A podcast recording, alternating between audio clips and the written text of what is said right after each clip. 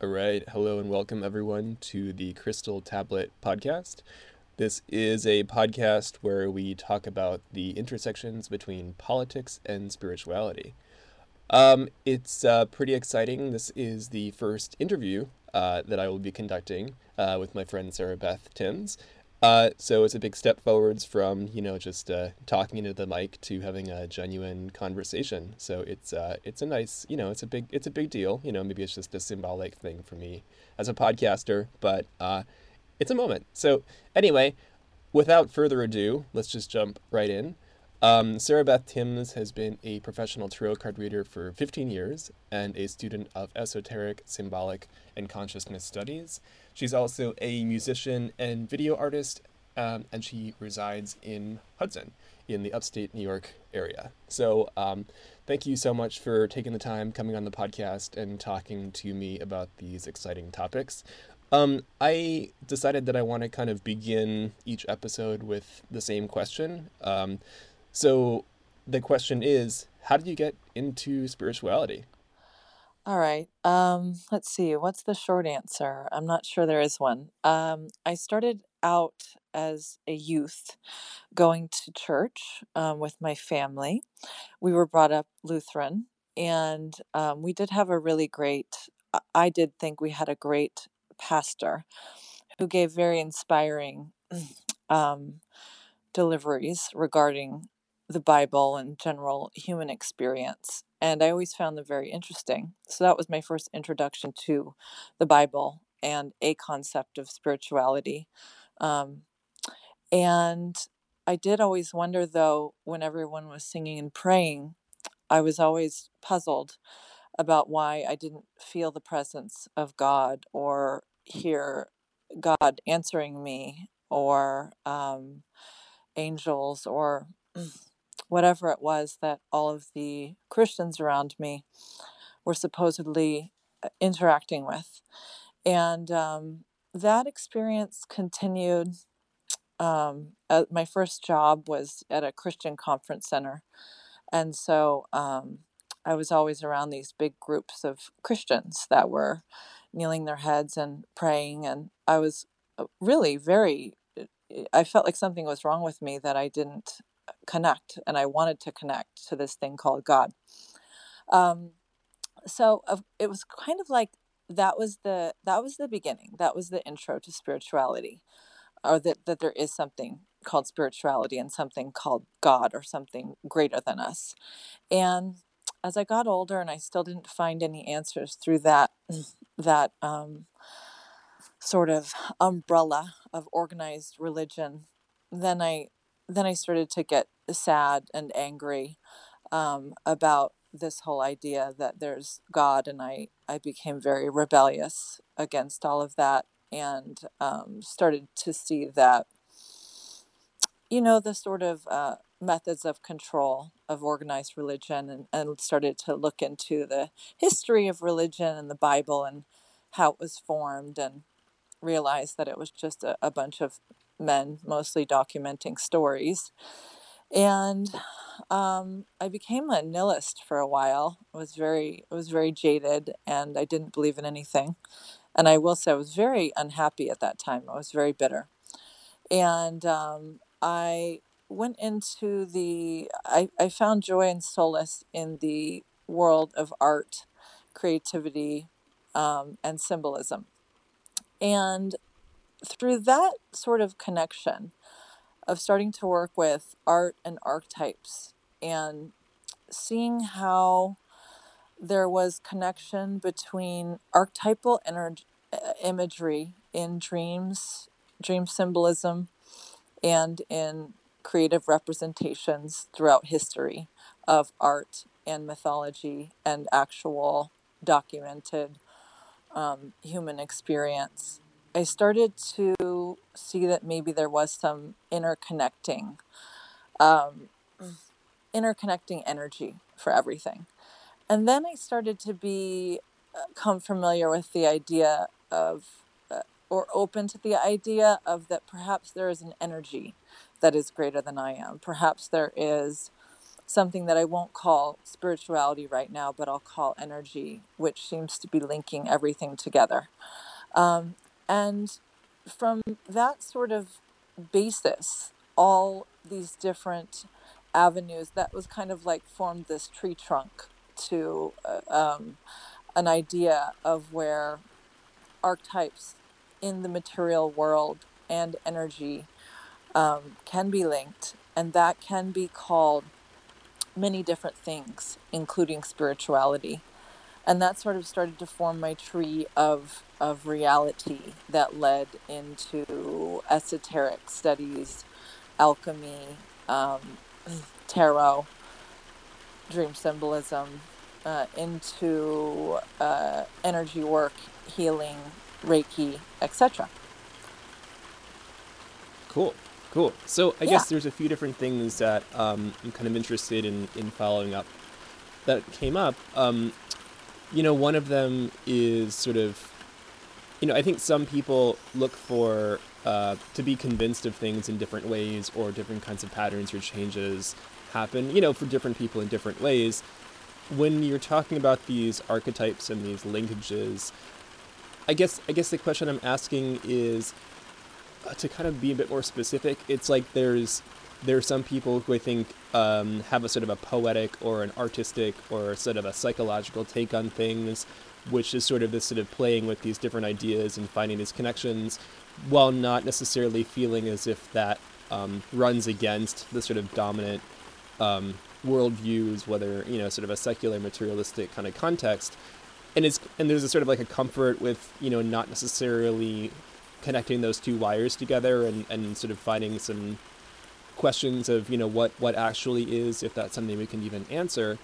Um so i guess i guess you know the i guess the kind of question is do you feel like these kinds of archetypal experiences or something or or the symbols that come up and and the connections does that is that something that you feel like exists in a in a sort of a metaphysical reality or in a form outside of yourself? Or are you sort of more towards the um, this is the subconscious or some part of mind without necessarily being specific about is that you know happening in the brain or is there some kind of i think there's you know a range of questions and, and things in, Yeah. in, in there but i think you can get the idea like Yeah. where, where in the spectrum would you say you fall and was it like a i need to be convinced of something before i believe this is real or is that not something that really was a hang up and had, what was that process like Um, yeah, it was very much uh, for me. There was definitely, I do come from a, a skeptic background.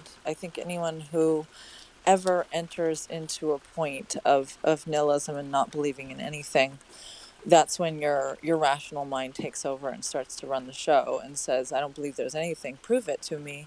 And so I I wanted um, I wanted an experience to prove it to me. I figured out nobody could tell me anything because reading the Bible and stories of miraculous events didn't do it for me, and it doesn't do it for a lot of people. Um, so I think that um, the tarot actually, I, I have to say, it was a huge, huge gateway for me into proving that there is something beyond my mind's ability to comprehend or explain that is ordering things. So basically, there's really no way to to to rationally explain why tarot works. Carl Jung said synchronicity, which is the same reason that astrology is said to work, which is that all things at one time, when focused upon, contain meaning in that time that they occur. So essentially that's like you could you could look at anything in a room right now and figure out why the teacup that you're drinking out of has relevance to your current experience is essentially what that kind of synchronistic definition of why tarot and, and astrology work says. Now, that when I started doing tarot, I was dragged into a tarot card reading by a friend mm. when I was having a difficult time. And I had grown up doing a lot of uh, psychotherapy in my life for, for various family issues. And I had a 15 minute tarot reading, and it felt like six months of therapy condensed into 15 minutes because she saw all of my archetypal patterns and what it was that my being was wanting to express and what the blockages were and what kind of people were in my life and I was attracting and why. And those are a lot of the things that you deal with in therapy, you know, trying to get in alignment with with what you want and harmony with who you really are. So that sort of um, synchronicity of tarot really drew me in. And then I started playing with tarot and it kept working. You know, I kept reading for my friends. And then I was working in the fields of uh, digital video at the time, but I was a little burnt out on it. And um, I kept getting deeper into the esoteric world. That's where my focus was. And a friend of mine asked me if I wanted to apply for a job at a place where she was reading tarot and doing astrology. And I thought that was bananas. My rational mind thought it was bananas. But then I just didn't want to go deeper into the technical world that I was in. So I just said, what the hell? Why not? And I did it for two years. I worked full time as a tarot reader. And it just like, it broke my mind open every day. Every time I would give a tarot reading, I would literally be like, oh, it worked again. Oh my God, it worked again. Like these these symbols are lining up as a map for whatever this person is going through and i'm just reading the story that's in front of me and it's right you know and i couldn't explain that and i could never explain it so essentially i started you know i had all kinds of theories about what it was there's lots of theories people say oh it's your guides it's your guides and it's their guides and i had all these different ideas about um, at first I thought that was crazy, and I thought, no, there's no guides. It's just your higher self. It's your higher conscious self. But as I went through my process of being exposed to different modalities of ceremonial magic and healing arts, healing magic, I started to realize I heard this. I heard this quote um, by Neville Goddard, who was a metaphysical um, teacher, I would call him. And he basically said that your imagination is God.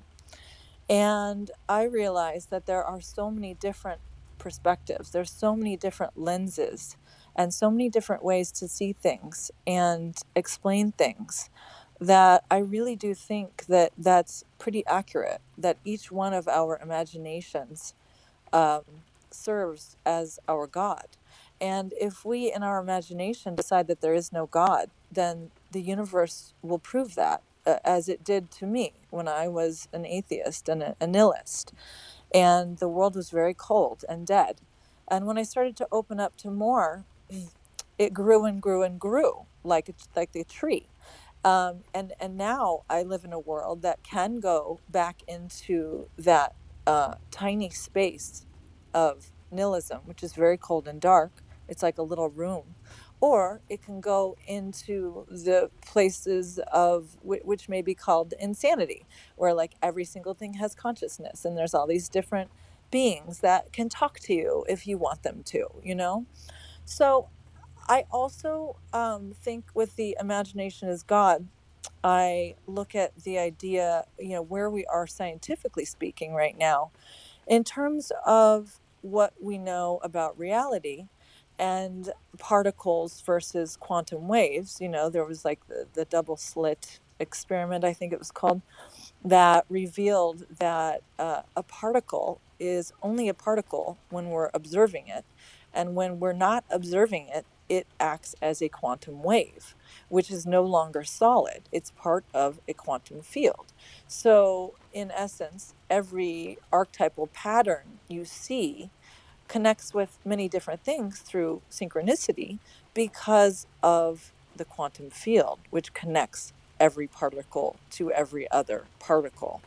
Um, is that answering the question? Yeah, no, that's that's awesome. I think there's a lot of different th- threads to pick up on.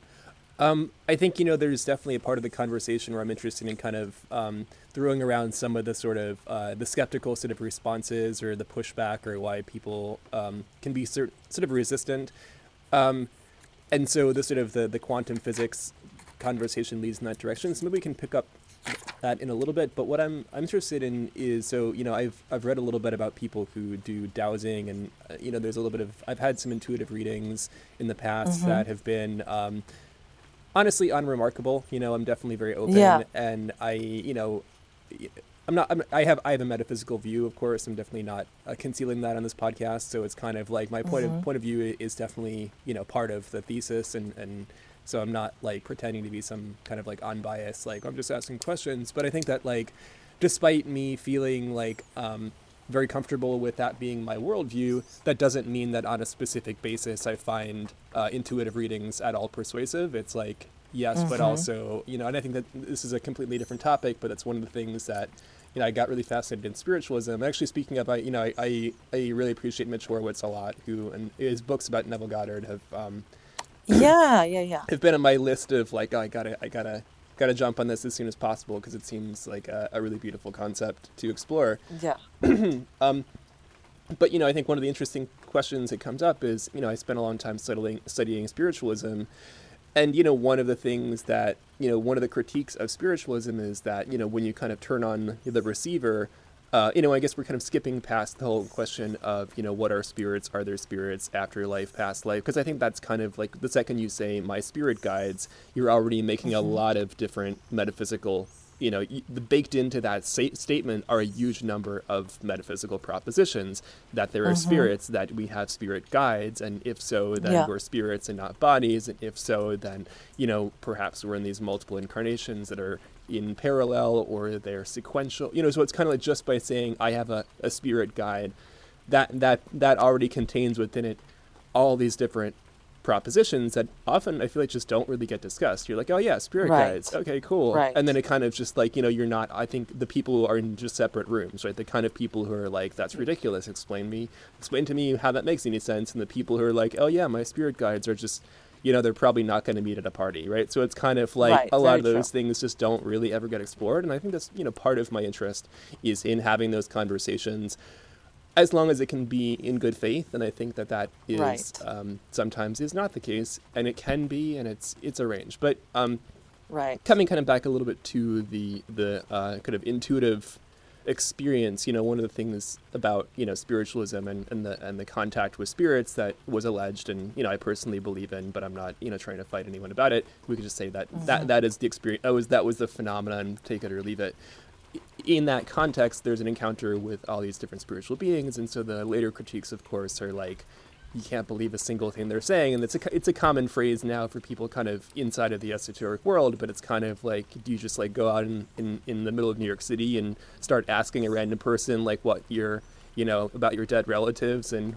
what your purpose in life is? It's kind of like you know and, and so it's kind of like there's that sort of you putting you're putting out a microphone and you don't necessarily uh, know what's what's going to answer, and, and there's been a lot of sort of um, you know thing, things that are in, inconsistent in channeling material that uh, seem like confusing and contradictory, and it's like are these these are some kind of entities that uh, clearly are very capricious and have a lot of um, ha- are having having poking some fun at people if if not if Right. not something more more sinister and and you know sometimes it, it's very persuasive material and you know so I, Mhm. I, there's there's it's open ended but I guess to kind of come back to the question, I think when you're describing this experience reading, and one of the things that, you know, one of the reasons why I wanted to have you on is I feel like there are some tarot card readers who I think don't really I get I guess I'm interested in that in that in that leap where the cards are opening up some larger part of yourself that you're acting as a sort of an intermediary, which I think moves a little bit more in the Mhm. direction of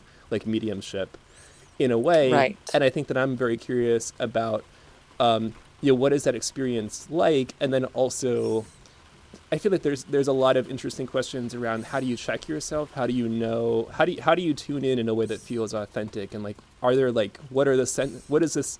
What is the process to kind of feel confident that you're accessing something that feels reliable? And I think that I imagine there is a I, imagine you notice that. So I'm just kind of curious to like explain like um, what what is that experience like? Was it a uh, was it immediate? Was it sort of like you're not certain? You're yeah, just what is what is it like overall?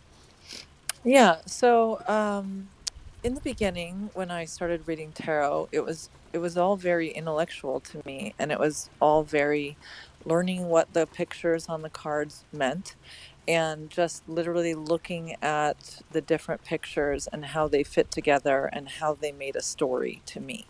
And so I would use my rational mind to put those things together.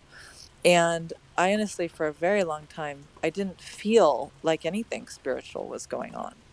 Um, it took me a really long time to eh, the more I started to trust in the process just by doing it more and more and more, um, the more I started to let go of the rational problem solving um, program that would turn on in my brain and let thoughts start to freely flow through. So basically, when it turned into more of a spiritual aspect for me, is when I was doing it a whole lot at a place called House of Intuition in Los Angeles.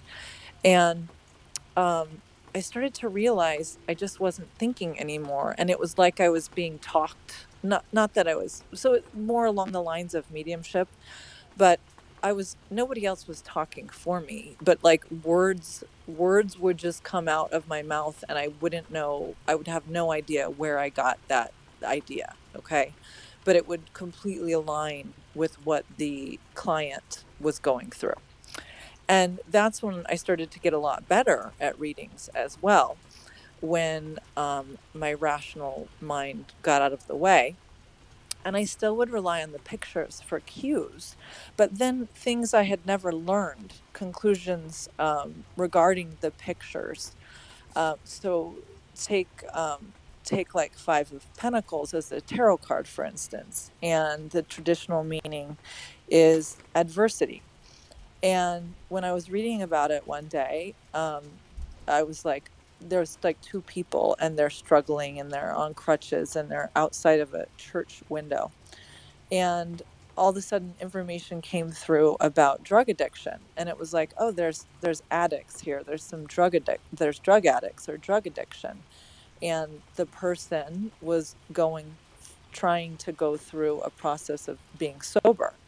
And so then I started to learn, oh, that the cards will give you additional information that you've never ever learned about if you just let the thoughts flow through. Um, if if that makes sense. And even that is not you don't even have to call that spiritual. That could literally just be your intuition, which one could argue about for eternity whether that's spiritual or not.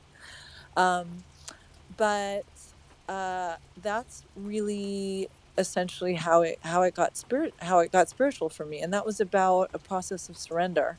Um, and that actually led me to the process of being able to do mediumship, what's considered mediumship, um, speaking with the other side, which I don't really enjoy doing very much. It's a very intense experience. Um, and also, um, in regards to that, I was very skeptical about that too. But I was working at House of Intuition with several mediums. And um, one of them came to me when my stepfather had passed, and she said, I think someone is trying to, to get to you. I've been trying to um, drive to work, and there's been this man in my car, and he just wants to talk to you. And he died of a heart attack. And my stepfather had recently passed, and I realized that that was him. So um, and he had some messages for me that were in alignment with with uh, our experience uh, when he was living. So, um, with that, even though my rational mind said, "Well, you know, you may not be actually accessing um, a, a spirit on the other side. You may be accessing a memory bank of that spirit from the other side. You may be just downloading." a memory bank from a consciousness that existed that's imprinted on the astral. So you can really you can really frame things however you want. And I think what's important is um, to stay open and to go with to go with what feels right for you, and and also to, to have fun. Like there's this idea that like with spirituality that it has to be so serious, and I used to be very serious and kind of austere about it. And and I thought it was so ridiculous when I heard about like psychics talking to guides, and I was like, ah, "That's such crap! Like you're you're literally just talking to yourself." And then once I got deeper into it, and I started to have these these guides form and, and see guides in my consciousness through meditations and whatnot, I thought, "Well, this is so much fun this is so much fun and, and I feel less alone and I'm just going to roll with it. Why not? If it's a part of myself, it doesn't matter. If I'm accessing an actual dead spirit on the other side or it's some sort of memory box on the astral plane, that doesn't matter either because whatever I'm accessing is helping the client I'm talking to have a better understanding of the consciousness of the person who left and what that relationship is. So basically what it comes down to me is is is it helpful? Is it helpful in the experience of growth for the person um, the client or the friend that I'm trying to to help is that information providing them with something that opens doors, um, helps them move on, helps them find peace, um, essentially. Gotcha. Cool. That's that is a, a great explanation, and I think that um, you know I think that there's you know this is still the very beginning of this podcast, and I think that kind of to go back a little bit to you know what the idea is here. I think that it's I think I, I'd mentioned before, but I think that in general, you know, the idea is that there is a world of people who are spiritual. There's a world of people who are political, and those worlds don't seem to really converge a whole whole lot. I think that there's a lot of different ways that you can define those two categories. So you know the definitions mm-hmm. have a lot to do with it. Um, but I think that you know, so so in in, I guess what I'm getting at is that depending on who's listening, you know, I hope that people who are um, on both ends of that spectrum eventually engage with the podcast. And each interview, I think, will will move in different directions that orients around some mm. of these themes. So mm-hmm. I guess you know the, the the the response that I think you know what you expressed I think a lot of people would say where it's kind of like when you're when you're actually in the middle of doing that kind of work it's really about you know is this helpful? Is this constructive? And I think that um, you know in, in a lot of ways what what more do you need to add right? Like if it works it works and that's great. I think that um, just to kind of keep keep the conversation uh, keep try to find the things that are interesting, I think it's kind of like, well, what if you go beyond that and start to think about how how does that correlate to the things that are accepted or not accepted in the larger world? And I think that you know, of course, one part of it is um, we clearly live in a society that, you know, of course, there there are pockets where you know religious belief is, is obviously the norm, and, and, and there are pockets where that's sort of the opposite. But in general, I would say that you know that there's there's a good amount of resistance even now to, you know, accepting that there's a reality to some of the experiences that you're describing, and I think that there's, you know, there's a lot of tension points, um, and I think that it, you know I think the the practical answer is um, why why get in the, in the middle of this, right? It is it is it seems mm-hmm. like a mm-hmm. lot of people yelling at each other and not really listening, and it seems very divisive, and all those things are the case.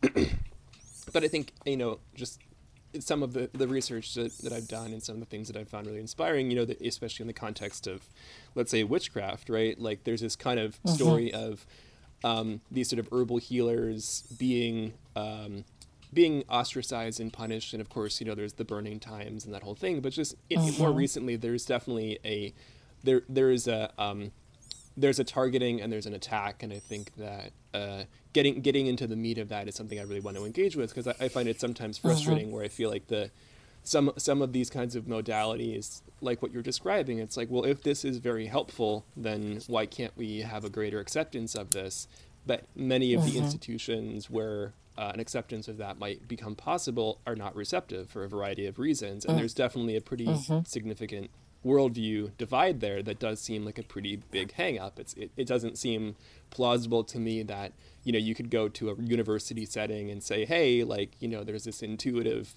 voice and and uh, conscious knowledge of this person's issues that I'm accessing uh, can we just roll with it, right? Like it, it doesn't really seem right. like we live in a world where you know there's definitely been some shifts because of the sort of wave of you know psychedelic science and the MDMA studies. You know, there's definitely a little bit, but right. I think you know not not for this conversation, but one of my uh, uh, someone who I know um, who's been really engaged in that subject, is going to be coming on the podcast pretty soon. And um, oh, I'd love to hear it. Yeah, I think it'll be a really lovely conversation because um, you know one of the things mm-hmm. that I found really frustrating about that movement is that it just feels like it's it's the cat is like getting out of the bag and then we're like let's put the mm-hmm. cat back in the bag so that we can we can keep it around you know so it's kind of like a right. lot of the things that make the possibility of a sort of a liberation of consciousness at least that's how i think of it that becomes possible mm-hmm. through these experiences is then being brought into a clinical setting which to me kind of mm. runs the back back the other way. It's like we just got got to the mm. point where we could start to have a more expanded concept of what we are, who we are, and what's possible. And then we're like, all right, let's go right. and stick this in a lab and put it in a pill form and feed it back into the structures of capitalism that uh, you know I find are really destructive. And and, and that tension and, and right. the lack of resistance to that is really heartbreaking because I think that it just you know when when you have some of these deep meaningful experiences with plant medicines or what have you, I think it's for me it's really hard to see that because there's just a, a, when you're when you're when you're coming out of the depth of that experience and then you're like oh my god you know how, how is it how is it like this i think it can be really challenging right. and so i think that um, mm-hmm. you know part of what i'm interested in is what would you you know it, it feels like an argument needs to be made, right? So if in terms of widening from people have these individual practices that in many instances are pretty successful and there's a pretty, you know, when people are looking for tarot card reading, you know, people mm-hmm. can find it. It's not as if there's some kind of barrier to access in that sense, but there is definitely a big cognitive leap in terms of these two different worlds. And so I'm kind of wondering, um, do you, do you encounter and i think you know one way that we can encounter this is you know having arguments with like skeptical friends or or you know those things will come mm. up and you're like well i don't believe in god and i do like there's these kinds of things where you know those are places where those conversations happen i guess the question right. is um, have those arguments come up for you? What are some of the ways in which you address that? And then I guess, you know, are there people who, which I find sometimes, who have a lot of shared values? You know, like you believe in some of the same things. For me, it's mostly political, but when it gets to mm-hmm. our beliefs about consciousness, the gap is very wide and it's kind of hard because I just feel like there are a lot of conversations that can't happen because there's such a differing view. So I guess there's kind of two questions you know how how do you engage with if there is an argument to be had or this could be like a skeptical client that you're dealing with you know so I, I, whatever example mm-hmm. fits for for that question how do you engage with people who do have a lot of hangups and then how do you sort of cross the bridge and, and what are some of the things that you feel like have worked for people who are resistant and then if if you want to keep run with that theme then is there is there a way in which these kinds of tensions you see crossing over into the wider conversation of you know how how as a society we encounter some of these kinds of um, I guess metaphysical ideas, for lack of a better description. Right, right.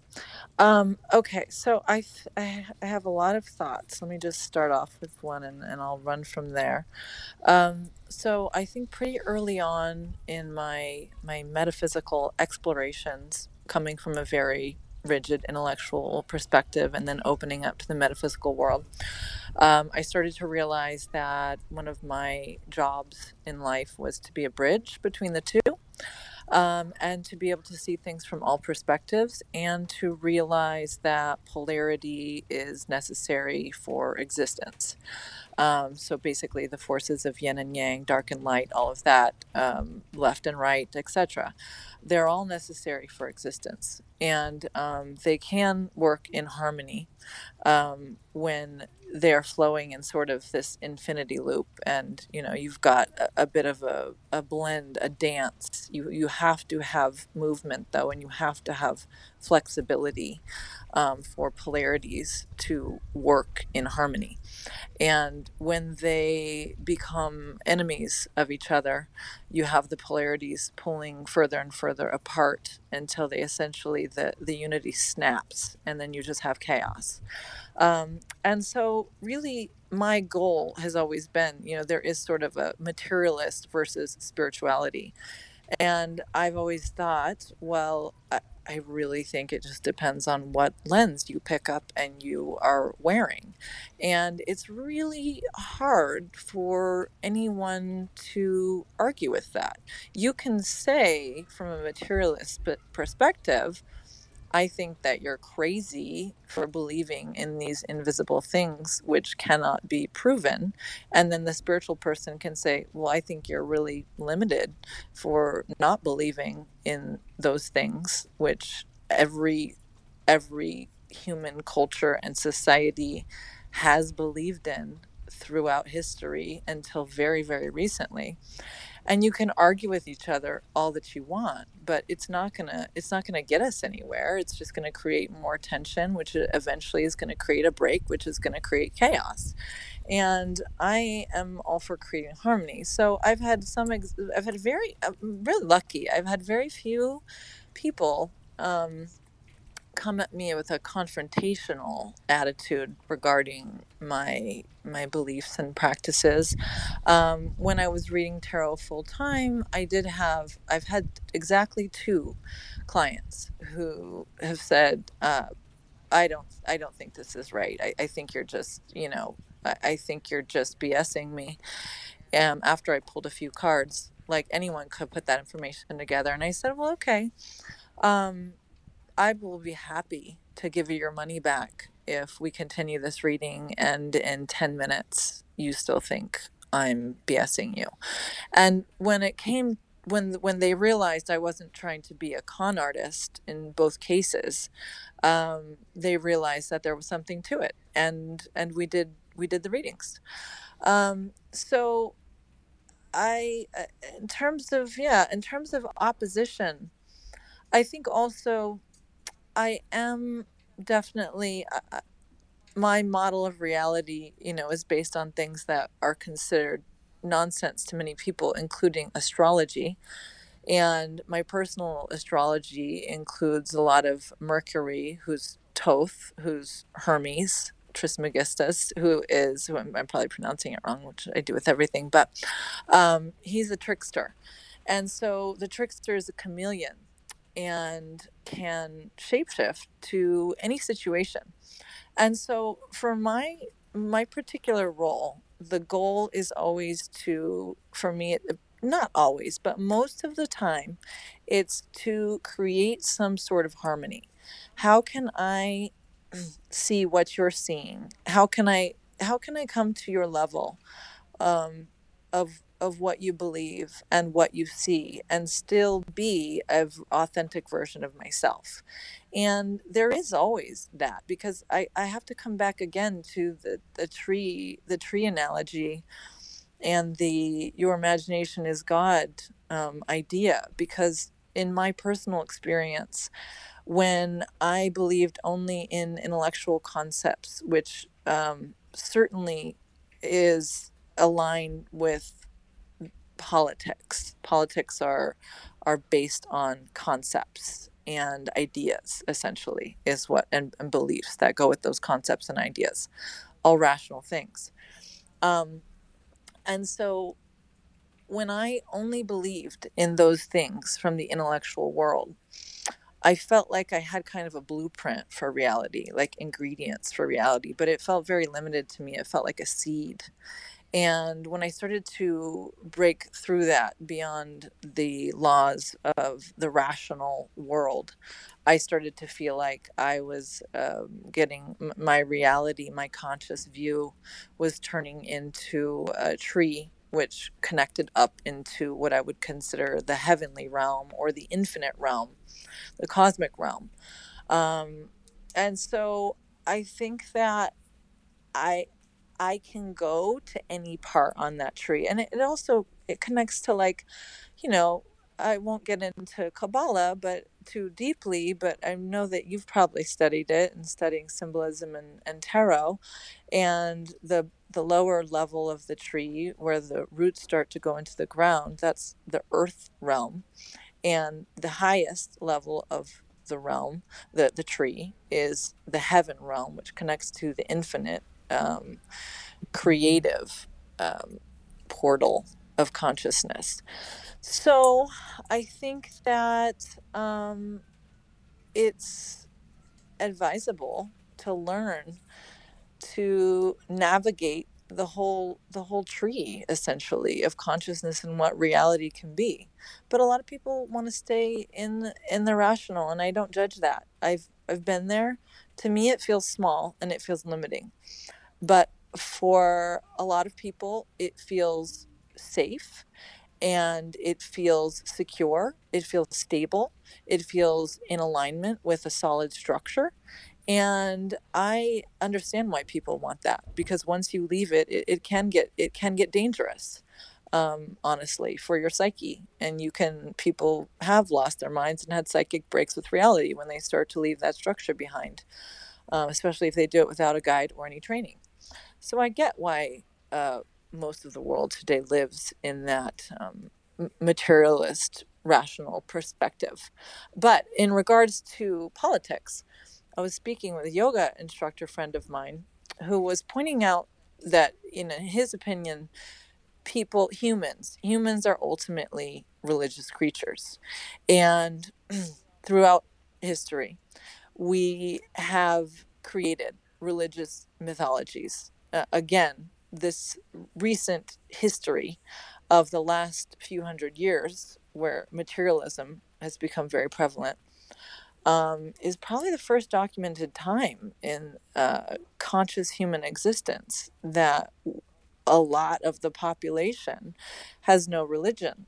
And I think that politics have replaced that religious fervor that the human soul or the human being uh, craves to be a part of um, because you know in every sort of religious story or mythology there's always a battle. There's always a battle there's always dark and light there's always positive negative ultimately what it is is a microcosm of what reality is made out of and i think that that would be a helpful thing for everyone to realize especially when we are really politically minded on the left or right um, to realize that we are engaging in a, a, battle of all time that's existed since he, human awareness um, was a was a thing. Hmm. Um, so there's a bunch of different interesting sort of follow up questions there, and I'm kind of trying to choose pick out which one it seems like the the one to run with. I guess. Okay. Um, so I definitely want to kind of pick up on the, on the politics thing a little bit, um, but before that, I guess um, you know, just this is a, a pretty brief one, just because I'm curious to hear in in your words. I think we probably are, are referencing the same overall material, but I would say that when we're talking about these like different consciousness realms, um, where where what's your stance in terms of um, incarnations, life after death, and and that type of thing?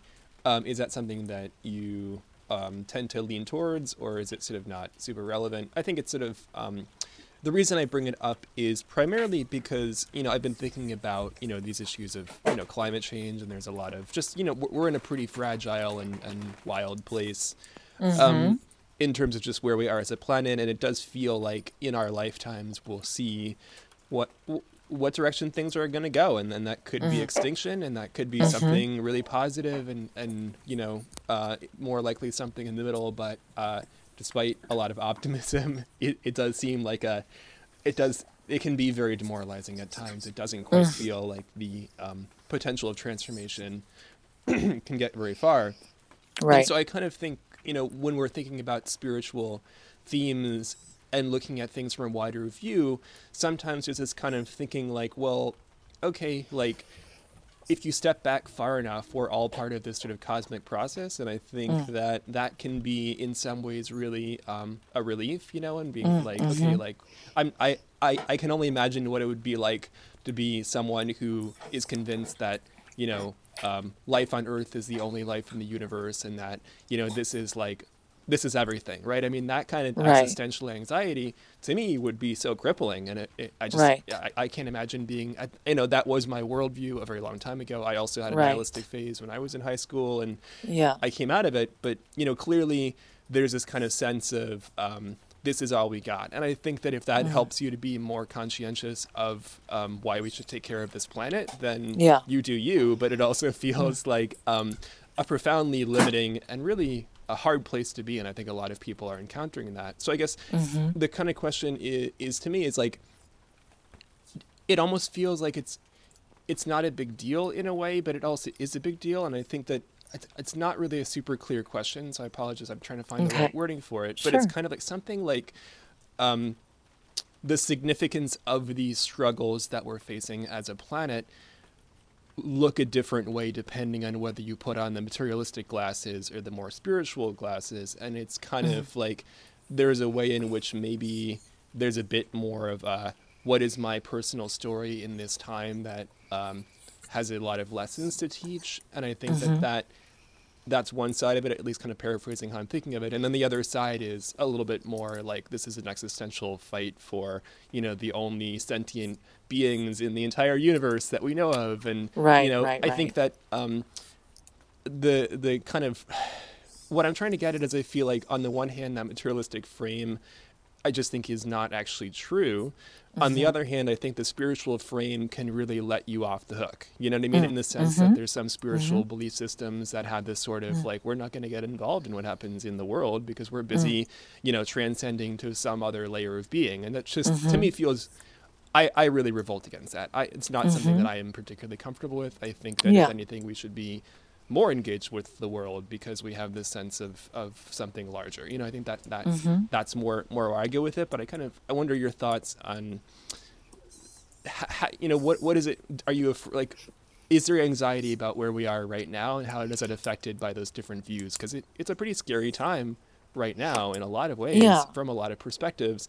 And I don't think yes. that being afraid is constructive, right? I think that having right. something to keep you going is really important but also yes. like we're looking at a pretty dire set of circumstances economically yeah. and, in terms of our ecosystems and it does feel mm. like this is this decade is the time to figure out what's going to happen and and mm. the longer that things don't get figured out the mm-hmm. the chances that we can right the course whatever that means yeah. really diminishes pretty quickly yeah well so ultimately i think that um, the all the fear that you speak of about the state of the world, um, I think that it all comes down to a fear of death. And um, if you can accept and uh, reconcile your own fear of death and find peace with that, I believe that you can then find peace with the concept of death for the species or for anything. Now, if you look at how energy works, energy doesn't die. You know, I think it's what the second law of thermodynamics or something um, that energy can't be destroyed. And when you look at what we are, we're energy, um, and we're, we're energy with consciousness. And I think that if you are purely materialist, and you don't uh, you believe that your energy just goes out like a light bulb when you when you die um, I I don't know how one finds peace with that or or rational um, uh, rational evidence for why why one should even be alive. I didn't I didn't really find much with that. So energy, thinking of energy, really started to to give me peace. And in terms of that, I want to go back to that we as a society now, because we don't celebrate the exit from life as we celebrate the entrance into life, say birth is the entrance into li- what we call life on earth form.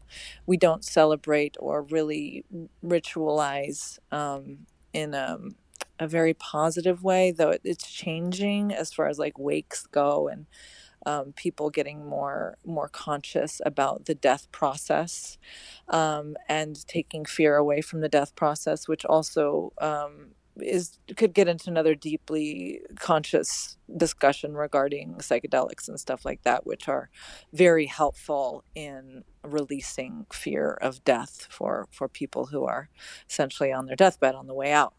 But um, uh, essentially, back to sort of the the question about um, it started off with talking about reincarnation um, and absolutely i believe in reincarnation and I also believe in uh, multi-dimensionality. I think that uh, also we know now that time is a dimension. So those incarnations of yourself are really technically, if you take away the illusion of linear time, they are all accessible to you in consciousness. So once you start breaking through those walls, which people do through, you know, in the world I live in, the metaphysical world, people do past life regressions to connect with past life, or even you can do a future life. It's not a regression, but a future life connection to connect with the future version of yourself.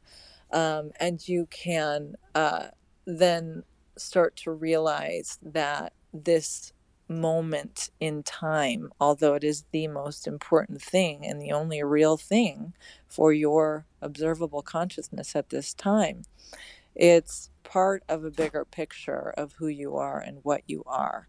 But let's take it back down a notch because that's all pretty out there. If you're not into any of those concepts, I think that what can be accessed in this very difficult time is the creative principle of harmony and building rather than the principle of resistance. We live in a world that has been governed by patriarchal concepts, which is yang energy, it's force, it's masculine, it's fight. Um, the yin is the receptive. What do you do with receptive? You nurture, you care, you love. And also, when you have that healthy balance of the receptive feminine and the creative masculine, you build balanced structures. So, in our daily lives, in our microcosm of community and family, what we can do in this time is we can build in a way that feels responsible to us. How are we caring for the earth? How are we caring for our families? How are we caring for our communities? Um, come back really to the basics because really all we have is a very small amount of time on this earth. Say that we live till we're 100 years old. Even that is a very, very tiny amount of time. And even if we are going to become extinct, say in a hundred years or even less. We don't know that you know some some asteroid could come and just knock us all out in, in a, at any any moment's notice. Um, so I think the most important thing is to think about how you're feeling in your role in your life and what you are fostering are you and what you're reflecting in yourself too because we all have conflict and we all have inner conflict. And the world i don't think it needs a lot more conflict right now. I don't think that is the ultimate solution. I don't think fighting the status quo is the ultimate solution because it's too big. I think what we need to do now is we need to be builders and we need to find places and people that align with our values and we need to build with them new structures which are in harmony with the environment, the world we want to create and care for. Um, cool. I so I, I have one very sort of playful question and then one more sort of more practical question. Um, you okay. can try one and then the other, or one and okay. whatever whatever works. But basically, the more sure. playful question is, you know, I I am a, a, pretty active or becoming more active, but I'm a socialist, and so that means that mm-hmm. you know mm-hmm. the Bernie Sanders platform is is largely what I what I stand behind, and and mm-hmm. you know mm-hmm. personally. Um, you know, I have a lot of ambivalence around the healthcare system. Um, mm. I, I tend to, I tend to be, for me, spending time in nature and just being very self-aware of, of um, how I'm feeling for me has been my approach to my own well-being for the most part and so i've been fortunate to not have some kind of acute illness so i you know i, I have my own conception of what works for me i have mm-hmm. not found a huge amount of benefit from therapy though it has been mm. helpful at times in general mm-hmm. it's out of reach because it's too expensive and the options yeah. that are available through you know the healthcare that has been available to me has been uh, pretty insignificant right so it's kind of like yeah on one level, I want to be there because I understand for many people, healthcare is an enormous issue. For me personally, um, it's just it hasn't really been a thing, you know, and I, I just I'm Mm, I'm very mhm. happy not going to doctors, and I, I don't want anyone to tell me, you know, how to take care of my body, and I want to just solve my own Mm. problems. And if I'm ever in a Mhm. place where I have to do something else, then I'll I will take that as it comes, and and really just hope that um, I can keep on rolling the way I'm rolling because I, I do think it has it's been very rewarding for me.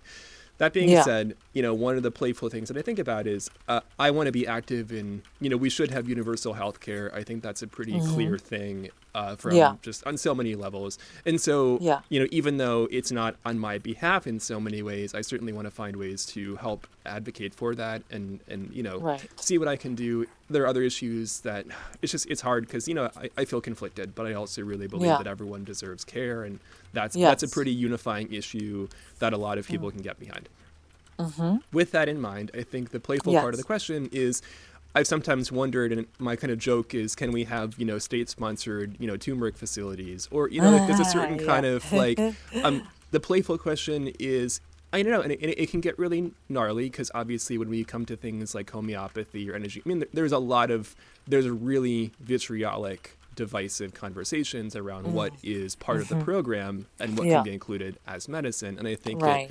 I just want to kind of try to avoid those those holes as much as I can because Yeah.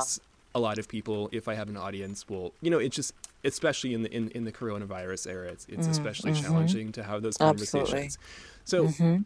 with that in mind, however, I guess I kind of wanted to throw out this bit of imagination is, you know, there's all these cool modalities. Is there a version of a healthcare system where I could go and get a reading from you? Or I could go, you know, like I think I kind of think Mhm. that, you know, let's just be free and imagine. Like, let's say you can get the healthcare you want for me. That Mhm. would be aligned with what works for me. Let's say that was available. And so I kind of wonder just uh, as a, as a sort of a playful imagination exercise, you know, do you see a, a, how, what would a world look like where some of the things that um, work for you would be part of healthcare? You know, what would that mean? Yeah. And then the second question I think is you know, a different version of the same same kind of theme, but it's more like when you're talking about some of these kinds of um, ways that we can connect to ourselves and people around us Mhm. and communities. In my opinion, you know, one of the biggest barriers is, you know, the capitalist economic system that we live inside of. And I think that when I've been around people who want to try something different, it so often just folds back into the same challenges of like, you Mhm. want to buy land. Well, how do you get the land? You know, it's kind of like there, Right. there's, Right. it's, I think it's easy to say, let's build something different. But yeah. when we're existing in this context where the capitalist structure that we live inside Mm. has a, an incredible power to um, consume or uh, sort of grow around everything that seems outside of it, how do we Mhm. reconcile that? So those are two questions: the healthcare playful one, and then the sort of like, what do we do about the fact that we are in a system that does seem pretty pervasive, and how, how Mm. that that can be a barrier? And, and what are your thoughts on that? Absolutely. Um, so I definitely don't have a good, well thought out conclusion regarding societal structure, economics, etc. Um, I definitely believe that uh, the capitalist system at this stage of humanity is detrimental to uh, human uh, wellness overall. Um, I think that uh, humanity is in no way responsible enough with um, financial power and resources in order for there not to be a incredible imbalance created between the classes with and that's exactly what's going on you know with the middle class disappearing and um, the gap between the rich and the poor getting bigger and bigger and, and our healthcare systems being um, influenced by massive corporations big pharma etc um, so absolutely in the ideal world that i would see um, it would we would need to return to smaller smaller communities and leaderships. Not that there wouldn't be an overarching country state etc um, but in order for things like like say you know the closest thing i compare it to but this is not this is not it's not well it's not well done how it's done now it's like you know every every society should have something like social workers to just make sure that everyone is doing okay, that the families are doing okay, that everyone is getting what they need. And absolutely, if I was in charge, I would say that uh, Reiki is available, tarot is available, all of that stuff is funded by your local government to help you grow and understand what you are, who you are, what you need, etc. Holistic healthcare. Um, all of those things would certainly be included in um, in my ideal world. Um, I don't know if that's I don't know if that's naive and playful. Maybe it is, but the Dalai Lama said the Western woman would would heal the world or would save the world, and I do think a lot of that comes down to. Um, not to talk too much in terms of, of sexuality women, woman versus man, but the feminine principle does tend to think uh, in a more holistic perspective, um, connecting to things rather than just uh, rational numbers and steps, which is more of a masculine way of thinking, which has gotten us into a, where we are now. Um, and then the second question was um, let's see here. It was a, what was the second question? It was it's sort of along the lines of um, you know how, the ways in which um, people trying to step outside of the current system we live in. It seems like a lot of things get folded back into it, and so I think that um, there is a challenge there. It's of, it's sort of like when we're trying to make things different or start something new. So so many times things just feel like they feed back into what's already there, and so I'm I'm totally 100% with you with the whole you know creation rather than resistance and i think that, that that's been a really huge turnaround in my own life where more and more i'm like okay i know a lot of the stuff that i'm against but what am i trying to make what am i creating and it's been it's been you know yeah. part of getting to a place where i could actually say like hey i can do my podcast you know right. what i mean like that that's a very for mm. me it's a really creative place that i'm in now and, and i think that yeah. really it was a very long process to really unpack my own sort of fixation or uh, I was reading the book about codependency, and I was, uh, you know, there's a certain kind of like existing in response to what I don't want to be a part of, mm-hmm. and it's mm-hmm. it's challenging. It's been really hard, but it's been really, yeah. really, truly so rewarding. And I feel like everything that I'm doing is a sort of creative path that also, yeah. in moments, has that resistance as well. So it's kind of for me, it's like finding Absolutely. that balance and and and you know whatever works. But um, but yeah, I think that's that's sort of the question of like how, how do you, how do you? It seems like a tough knot to untie. Like you try to do something different, and then it gets kind of pulled back into the system that we already have, and so then right. it sort of to me almost circles back to the same question of well, you got to encounter the resistance because if you don't, I've just seen it happen so often in different mm. situations mm. where mm-hmm. people think they're being different, but we can call it spiritual bypass or the shadow material right. or what have you. But I've just seen things seem remarkably like the things that they're saying they're not. And I think it does. Right. It oh, happens oh, not only yeah. because of capitalism, but that does seem to be a pretty huge factor. There's just this. Yeah. You got to make money to survive, and that has a corrosive effect on a lot of ideas that seem like they would move in other directions. Um, I, I agree with that. Uh, and I've also seen what you're talking about in the spiritual world for sure, and the sort of tarot reading and metaphysical, witchy world, all of that stuff uh, has become very capitalized, and due to that, it's become very watered down, in my opinion, um, as a as a movement. I would say, um, but I think that a lot of people uh, the, the, people who are going to support the watered down versions are the people who are only ready for that watered down version, and the people that are going to find the purer version are the people that are ready for that purer version. So I do think that you're correct about the capitalist society sort of taking all of the pure ideas and integrating it and uh, uh, maybe maybe polluting it, sullying it, or what what have you. Um, but I think that that system um, is ultimately not a system that can go on because it's devouring everything and it's eventually going to devour itself, in my personal opinion. Um, and I don't. It, it, could we could spend a whole hour on that topic alone. Um, but I think that the they're working from limited ideas because when they're not working with their own ideas and they're just taking from the creators on the outskirts or the underground or whatever it may be, they're working in a limited place that values a rational economic system that is solid and unchanging, which means that it cannot grow and ultimately it's going to collapse at some point um, because it, it's finite. It's finite. And the people that are working on the outskirts um, from the creative, coming up with new ideas, new ways to live, new models um, that are in balance to them, new podcast topics, etc. Um, you're working from the infinite because you're coming up with your own idea from your own inner source of creativity. Um, and so there's really no comparison, there's really no need to even, um, there's no need to worry about it, in my opinion. Um, I think that over time, things take care of themselves.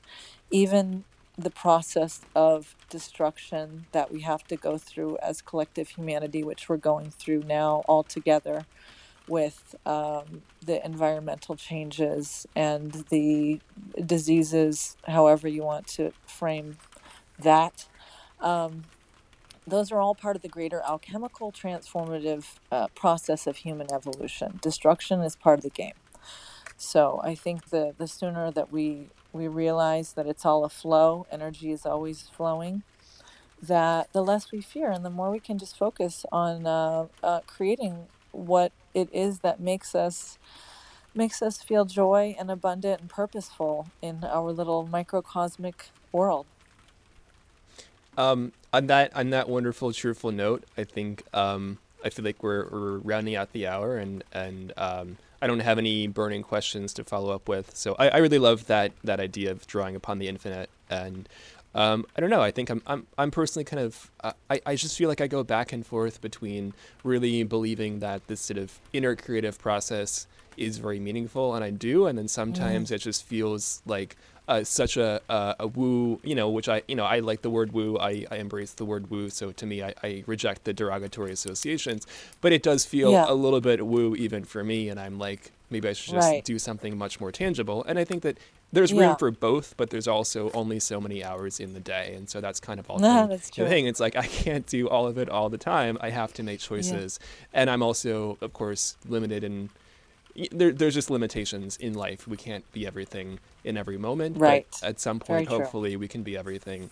You know, maybe not at once, but hopefully, in the course right. of things, it all comes together. So, anyway, um, exactly. I wanted to close out by just, um, you know, sharing a little bit about, you know, what are you up to? Do you have any projects coming up? Um, where can people find, you know, your work and book a session or your website, or you know, like what what's going on? What's what are projects that you're working on and what's kind of exciting coming up for you in, in the future, where are you at in life, and um, how can people get in touch with you? What do you offer as far as readings and, and etc. It's kind of a yeah. Uh, so, as far as what I'm doing in the metaphysical world, um, all of that can sort of, I can be found, and more information on that can be found at my website, which is lux10.com. It's lvxtn.com. Um, it's also, my Instagram is Lux Tenebras. It's L V X T E N E B R A S. And that's where I'm doing tarot readings and Reiki healings, um, and also working with and selling crystals, gems, and minerals for metaphysical healing purposes, etc. And then I work at Bodhi Spa and Yoga doing readings and healings as well in Hudson. Um, and then my musical projects right now, I have a band called um, Black Math Horsemen. And we're getting ready to announce our next album, which is exciting. And um, I have another project called Luxury, which is more like art pop, which is called which is L V X U R I. Um, that's Instagram and the website, and um, those are my main those are my mo- main creative and metaphysical outlets at the moment. Cool, awesome. Yeah. Well, this has been incredibly fun and rewarding, and uh, it does feel like we've covered a lot of ground, and, and that's absolutely that's that's a good feeling. You're like, all right, we, we covered some topics, and we did. I definitely kind of got this feeling of you know, there's this sort of like labor. Like I feel like working through working through things is a big part of what I felt like was coming up, and I really enjoyed that. You know, it's like trying to Mm, keep it keep it keep it a little challenging, but not too challenging. You know, so it's keeping- Right. keeping, it fun and, and and playful, but we're not like, you know, it shouldn't be too laborious. You know what I mean? So it's finding that Absolutely. that sweet spot. Anyway, um, thank you so much for coming on, and um, look forward to staying in touch and all that. And uh, yeah, it's been it's been fun. Thank, thank you for having me, Tola. I'm honored to be the first guest.